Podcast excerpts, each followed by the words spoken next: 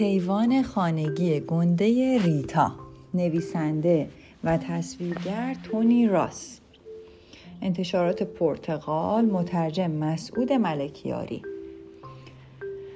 ریتا حیوان خانگی می‌خواست ولی مادرش گفت نه اونا بدبو و پرخورن. مدام باید دنبالشون را بیفتی و تمیزکاری کنی و ببریشون گردش.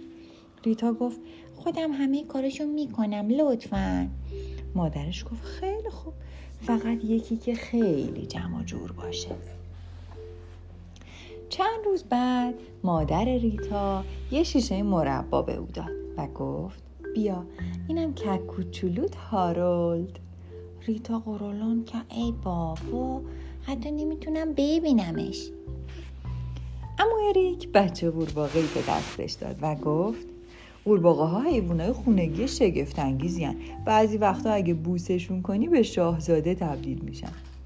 ریتا با اخم و تخم گفت من شاهزاده نمی‌خوام حیوان خانگی می‌خوام. ریتا تصمیم گرفت خودش یه حیوان خونگی درست دست و پا کنه. برای همین به باغ وحش رفت. همین که به قفس کرگدن رسید بارون گرفت. کرگدن غرغر کنان در اومد که از بارون متنفرم. ریتا ازش پرسید می‌خوای با من به خونمون بیای؟ اونجا خشکه. کرگدن همینطور که به زور از لای میله های قفسش رد می‌شد گفت بله خیلی ممنون. ریتا کلاهش رو سر کرگدن گذاشت و کتش هم روی اون انداخت تا نگهبان باغ وحش او رو نشناسه. و مثل آب خوردن از باغ وحش زدن بیرون. به خونه ریتا که رسیدن. او مجبور شد با کمی هول حیوان خونگیش رو سوار آسانسور کنه. قایم کردن یک کرگدن در اتاق خواب کوچیک یه آپارتمان نقلی کار ساده ای نبود. مادر ریتا تکه نان توست با مربای به براش آورد. ولی همین که پاشو در بیرون گذاشت ریتا اون رو به حیوان خونگیش داد. کرگدن گفت از نون توست خوشم نمیاد. فقط علف آفریقایی می‌خورم. ریتا گفت ای بابا پاشو با من بیا.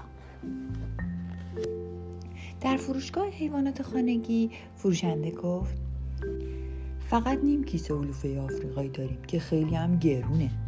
ریتا قرولان کنان ته کیفش خالی کرد و رو به کرگدن گفت این علفا که تموم بشه مجبوری نون توست و مربای به بخوریم.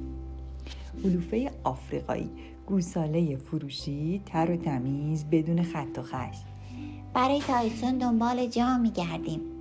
گم شده گرم خانگی فیلیپ. صداش می‌کنیم جواب میده. بعضی وقتا ریتا آرزو می‌کرد که کاش حیوان خونگیش کرگدن نبود. نه اینکه دوست نداشته باشه نه عاشقش بود. ولی در دلش می‌گفت کاش انقدر گنده نبود. هر روز و هر روز بردن و قایم کردن پهنای کرگدن کار سختی بود. کرگدن هم گاهی دلش برای باغ تنگ می‌شد. برای جای خواب گرم و نرمش و علفای آفریقاییش. از بالا و پایین پریدن تو آسانسورم حالش به هم می‌خورد. بعد از تعطیلات که ریتا به مدرسه رفت کرگدنش هم با خودش برد. قبل از کلاس شاخش محکم تو زمین فرو کرد که بیخود بی جهت تو حیات مدرسه پرسه نزنه. بعدم با انگشت اشارش به او اختار داد و خیلی جدی گفت از اینجا تکون نمی‌خوری. معلم ریتا که چشمش خوب نمی‌دید از اون پرسید با خودت کرگدن آوردی؟ ریتا جواب داد نه خانم از این قلعه بادی هست قلعه بادی؟ بچه ها با شنیدن این حرف جیغ و داد کنان دویدن بیرون تا با قلعه بازی کنن. و اینطور شد که کرگدن با تمام عشقی که به ریتا داشت تصمیم گرفت همه چیز رو تمام کنه. همان شب پاورچین پاورچین از خانه زد بیرون. همان شب پاورچین پاورچین از خانه زد بیرون و به باغ وحش رفت. کرگدن خوشحال بود که برگشته ولی تا در جای خواب گرم و نرمش دراز می‌کشید و آرام آرام علف آفریقایی می‌خورد به یاد ریتا میافتاد.